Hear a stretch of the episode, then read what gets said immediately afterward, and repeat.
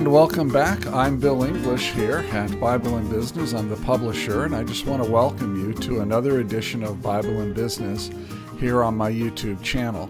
Today, uh, we are in chapter four of my book, A Christian Theology of Business Ownership. And today we're going to be looking at conflict. This is the eighth part of a 10 part series on how to build healthy partnerships. And all of this material in this series comes from my book, A Christian Theology of Business Ownership An Introduction for Christian Entrepreneurs on What the Bible Says About Owning a Business. But before we get started today, I'd like to let you know that I have another book out on the market for business leaders as well as business owners. Uh, this is really for Christians in business who work in mid or upper level management, as well as Christians who own businesses. And this uh, book is called Biblical Wisdom for Business Leaders. And this uh, book is taken from the 30 sayings in Proverbs chapter 22, verses 17, really through the end of chapter 24. And uh, I discuss, as do these Proverbs, really the sage in the Proverbs discusses a wide range of topics such as greed and anger and envy justice. You can see these on your screen ambition, self control, giving and receiving advice, persevering in the midst of difficult situations, uh, taking on debt or not taking on others' debt, and competence and so forth. So, if you would like a, a, a shorter read, this book is only about 150 pages, whereas my theology book is I don't know, 350 pages.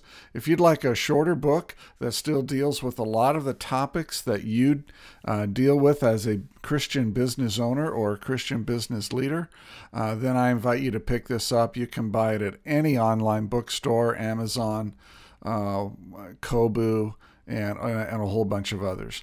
And you can get it in both electronic or print format. I invite you to um, uh, purchase a copy and uh, and learn from Proverbs and from the sage, as have I, on, on how to uh, take biblical wisdom and apply it in the business world. Also, if you'd like to learn more about Bible and business, I just invite you to hop over to BibleandBusiness.com where I have articles and podcasts and some tools and surveys uh, that you may want to partake of as well. You can also download the slides for this and all the other YouTube channel uh, uh, broadcasts in PDF format, and you can use those slides at your convenience uh, for your own learning. So today we're going to talk about conflict, conflict in business. Oh my. Uh, this I could spend uh, probably three days on conflict, but I'm not. I'm not going to do that. I'm only going to do uh, just a, a, few minutes here on conflict. First of all, let's talk about unresolved conflict. When there's conflict in a partnership uh, and it's unresolved, it will kill the partnership and probably kill the business and it leaves a lot of opportunity, what I say, a lot of profits on the table. Uh, you can't get some traction without some friction. So, some conflict and some friction in a partnership is usually at the right level and at the right pace. In other words, how often it occurs. It's probably a good thing, right? Uh, but in the long run, if it's unresolved, you will leave opportunity and profits on the table. It will kill your partnership and it will create distance between you and your other partners. And it's that distance, that lack of collaboration, that lack of trust, that lack of being able to be in the same room together, which will end up uh, killing your uh, partnership. Now, the causes of conflict in a business sense, I think, are different. Now, I did nine years of marriage and family therapy. Remember, I'm a psychologist, or was until August 1st of 2022, anyways, when I voluntarily gave up my license. Uh, but I was a psychologist in this state for over 20 years, and I did nine years of marriage and family therapy. And I can tell you that the causes of conflict in a marriage are different uh, in my estimation, than the causes of conflict in a business partnership. So I'm really going to focus on the business partnership piece. First of all, roles and responsibilities. Uh, in a business partnership, each partner should have one or more set of roles and one or more set of responsibilities. And frankly, I don't have it up here on the screen, but one or more set of deliverables that they deliver back to the partnership. And if they're not delivering those things, then then the partnership isn't going to work. Roles are really a business role. Who is you know, for example, let's say you have three partners and the company needs a CEO. Chances are good that one of those three partners are going to be the CEO. And so the partnership votes, one of them becomes the CEO, and then what happens is the other two have a responsibility to submit to that partner's day to day authority as the CEO. Now, all three of them might sit on the board of directors, and in that sense, the other two partners can hold their CEO partner accountable in the board meetings. But there are certain business roles that partners need to fill, and they need to fill them and then make sure that they are giving back to the partnership their deliverables and responsibilities. And this means staying in your swim lane. A lot of conflict is created between partners when all the partners think of themselves only as owners and they get outside their day to day swim lane and make decisions that rightly belong to another partner or that rightly belong to one of their employees. Just because you're an owner doesn't mean you get to make whatever decision you want to make anytime you want to make it. That is not how this works in a partnership. In a partnership, you need you need to be aware of swim lanes and you need to stay in your swim lane. And you need to stay in it such that that others don't feel like you're stepping on their toes, whether they're partners or key employees. Thirdly, poor process definition. I worked with uh, two brothers and a cousin recently, and in a conflict resolution engagement, and we tried to just map out a, a beginning process that was really core to their business. And when I say beginning process, in other words, this was not a difficult process for them to articulate, or it should not have been. I'll put it that way. It was a core process that their company does multiple times every day.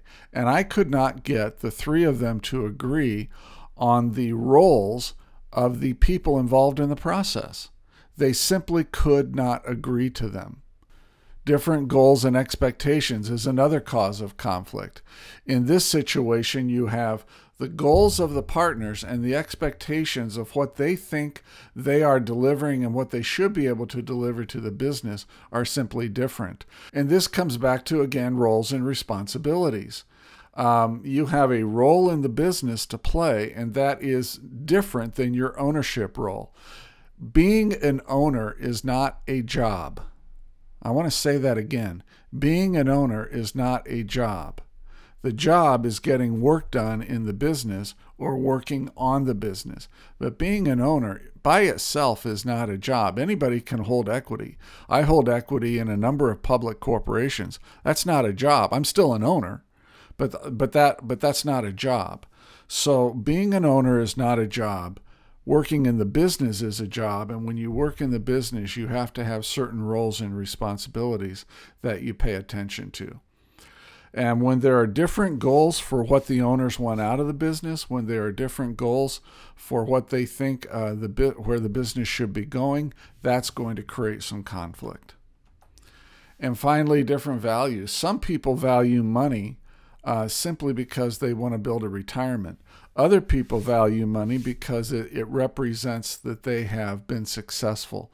Some people just want to be rich because they like all the conveniences that it brings to them. Okay? But there are different values around money.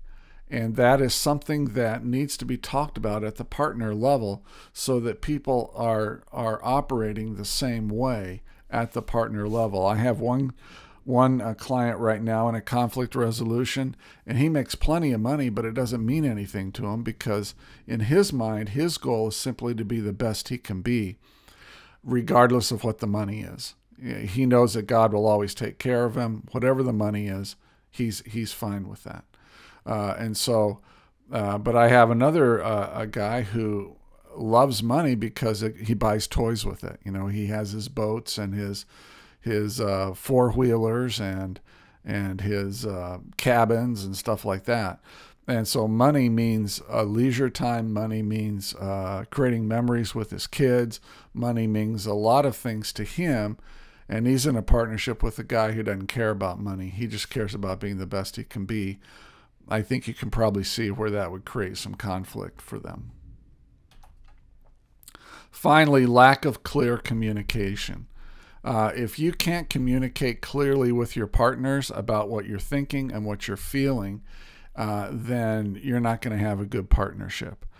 And this sometimes means bringing up touchy and difficult situations uh, and maybe even telling the partner that they were wrong.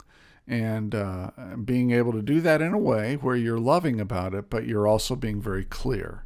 You're very, very clear. I know of, of another partnership that's not a client of mine. I just I just know this about this partnership because one of the partners is a friend of mine, and he uh, he and his partner, who is his sister-in-law, um, they have two times a year, two times a year, where they are allowed to totally vent on the other one, and the other one has to sit and be completely silent, and cannot say anything back and uh, they both use it. but it has improved their partnership because there are times when the stress gets so high that they just have to unload. And when they unload in a clear yet loving way, it really uh, it gets the conflict on the table, but it also it gets clear communication going, and it actually paves the way for them to have a much stronger partnership than had they not uh, done that in the first place. So, causes of conflict, just to review your roles, uh, having uh, fuzzy roles or not, uh, or not fulfilling your responsibilities or not giving back to the business your deliverables, uh, getting outside your swim lane in, in your day to day activities, uh, lack of process definition, uh, having the partners having different goals and expectations, different values around money, and the partners not having clear communication. So, before you enter a partnership, if you're looking at entering a partnership and you're watching this video series because you're not sure if you should enter into a partnership, then I would invite you to spend time with your potential partners and look for how they resolve conflict. If possible, spend time with them and their spouse go to dinner with them, go to a ball game, see how they handle conflict in the marriage. Because usually, how conflict is handled in the marriage is how it's going to be handled in the partnership. At least that's how they're going to try to handle it in the partnership.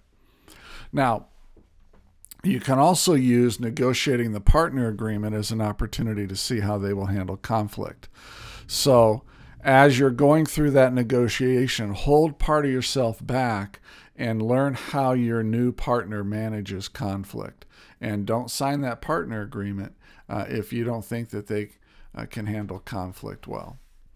Uh, you will need a method to resolve conflict. You might want to have to engage a third party to help from time to time, somebody like myself, or a mediator, or a lawyer. Uh, and usually, I'll I have it here on the slide. This is the example of that that two person partnership where they vent to each other at least once or twice a year, and the other one just has to sit there and listen. Is that a way to resolve it? No, but it's a it's a way to get down the path quite a ways uh, if it's done in the right way. So, look, what's the warning here? If you can't agree on a conflict resolution method, or if you can't resolve simple conflicts early on as you're either negotiating the agreement or putting the partnership together or early on in the partnership, then either get out of it or don't form the partnership in the first place. Just walk away. It's not going to be worth your while. It's not going to be worth the money. The headaches and the heartaches will not be worth the money. And then finally, be sure your partner agreement discusses conflict and what happens when partners uh, no longer can work together. You need an exit. Uh, every partner agreement should have clear ways of exiting uh, the partnership.